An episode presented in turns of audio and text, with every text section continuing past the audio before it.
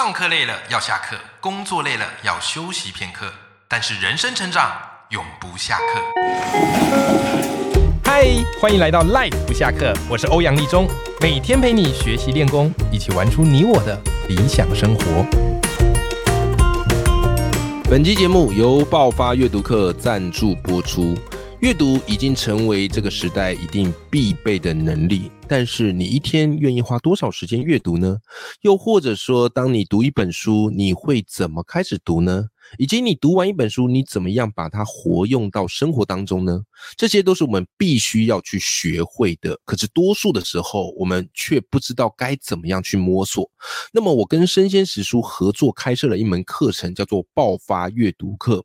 因为阅读在我的生命中起了一个非常专业。并且非常重要的关键点，因此在这门课程当中呢，我会教你在时间有限的状况下，你该怎么挑一本适合自己的好书，以及怎么样做出有效的阅读，甚至去写出一篇有亮点的书评，以及怎么开读书会。把一本书说的精彩，更重要的是如何透过阅读来经营你的个人品牌，这个就是我想要教给你的。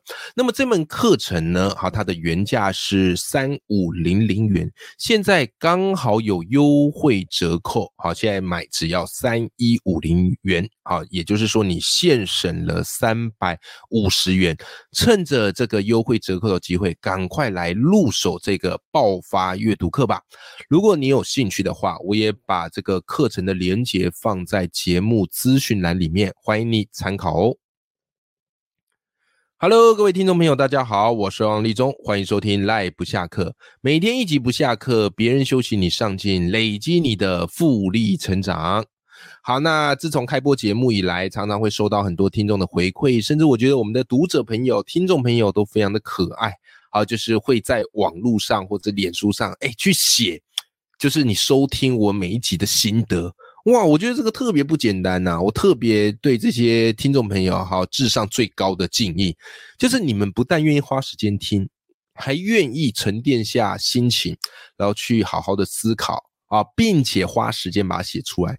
这个对于我做节目而言，我是特别的感动。甚至前几天呐，我看我一个听众朋友在他的这个粉砖分享。啊，这个听众朋友叫十字小姐，啊，她很有趣哦，她是学校老师，然后她就说啊，她在学校就是学生中午吃饭的时候嘛，对不对啊？吃饭的时候她都会放我的这个 life 不下课，好给学生听。哎，我觉得这个很棒啊，因为你中午的时候，反正你也是要让眼睛休息嘛，那你其实用耳朵还是能听嘛，啊，所以他就是会在中午的时候就是放我的节目。那因为我节目谈的属性非常多元，你常听一定知道。对不对？会跟你谈沟通，也会跟你谈阅读，哦，学习，哦，甚至投资理财，夯不啷当全部都讲嘛。好，所以不管是大人或学生听，我觉得都非常好嘛。啊，然后那个听众朋友就十字小姐，她就说有一次那个她忘记放了，然后结果就有学生说，哎，老师老师，那个这什么？别人休息你上进呢？别人 休息你上进呢？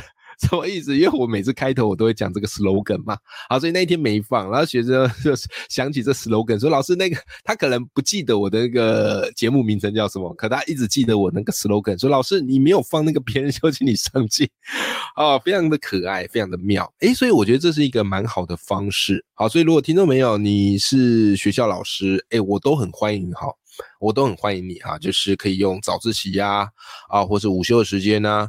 或者是课堂上，你觉得我讲的哪一集内容有呼应到你要教的课程，我觉得都很好，都欢迎播放。那反正我这个内容也都是免费的嘛，好，就是你想播就播，然后想给多少人听就给多少人听嘛，我也没收钱嘛，好，所以你觉得有用，好就帮我跟学生们分享。好，我都很感谢你们。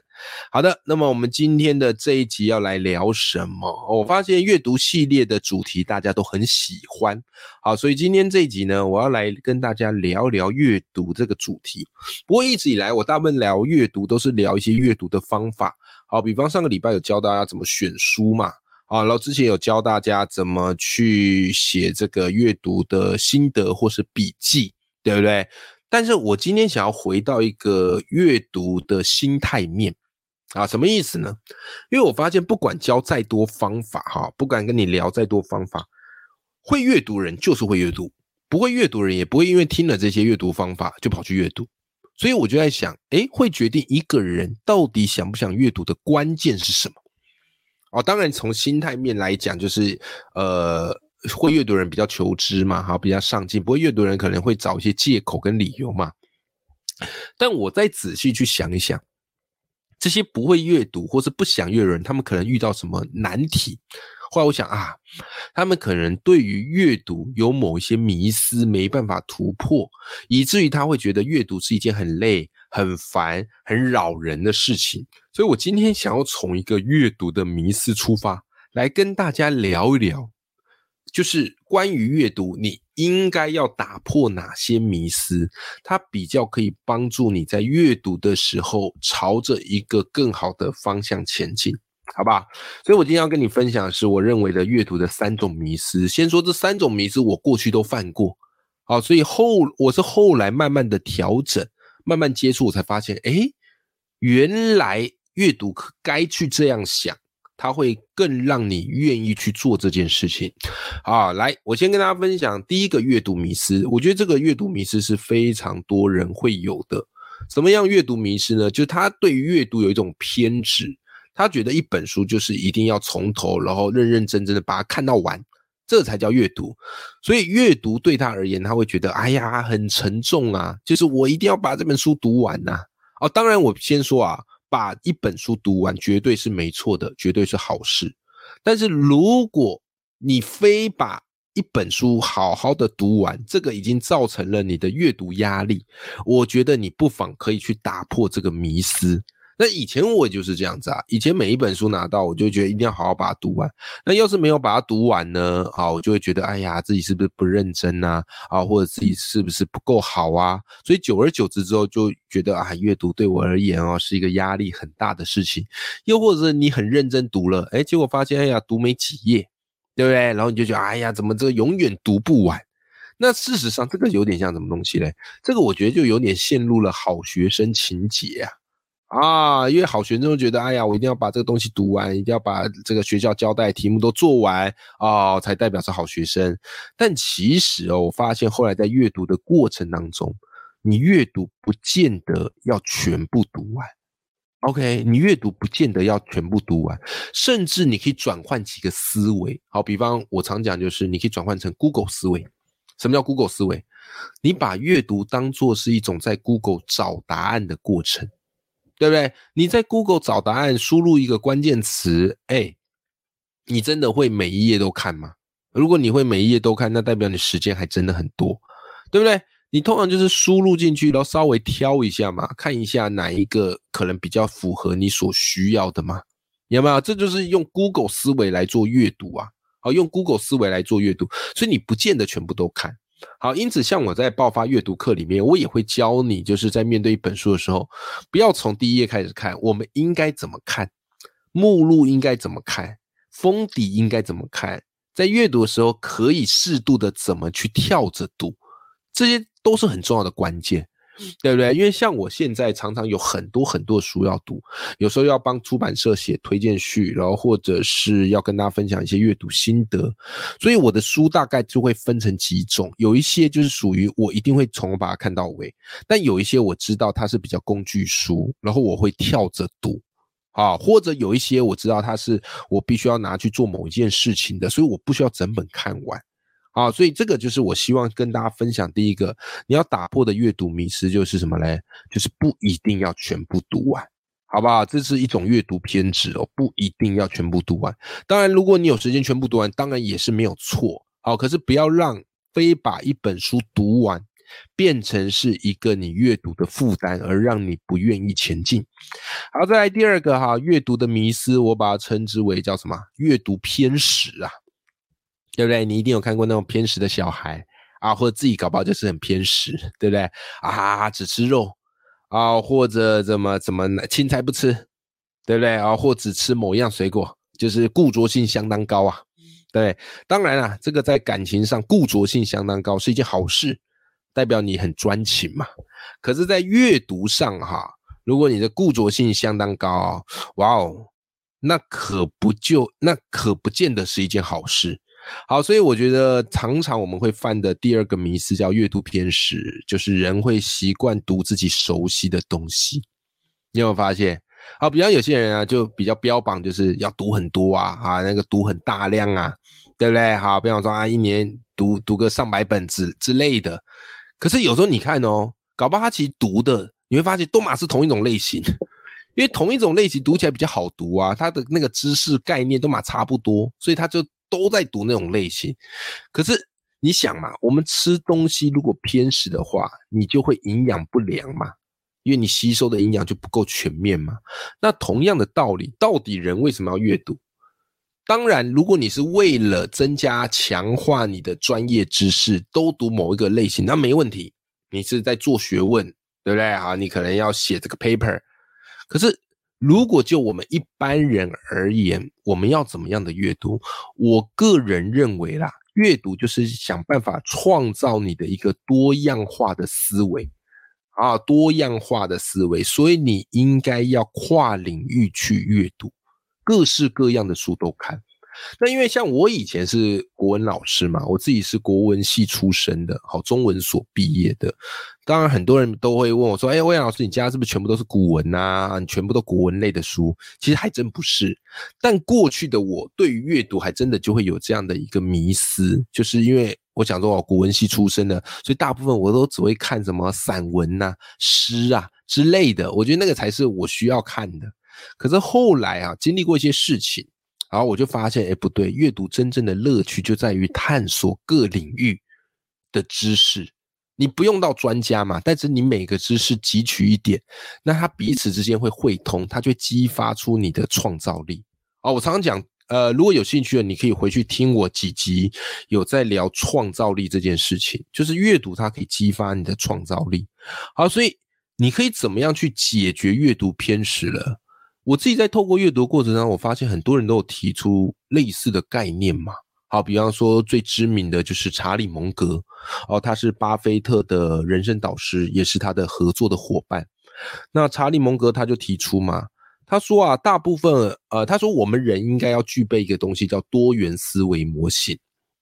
OK，如果你没有具备多元思维模型，你看事情的观点会非常的单一而且偏执。好，那思维模型呢？其实是一种知识理论系统，可以协助我们来认知这个世界。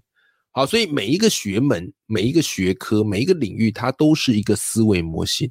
好，所以你可以读文学类的书，好，经济学的书、心理类的书，哦，或是科普类的书，啊，或者是呃历史、地理、史地类的书，对不对？每一个学门，它都是帮助你。从一个角度去看一个世界，所以当你如果偏食只吃某一种类型的书，你会发现你就比较固着一点点，那这是非常可惜的一件事情啊。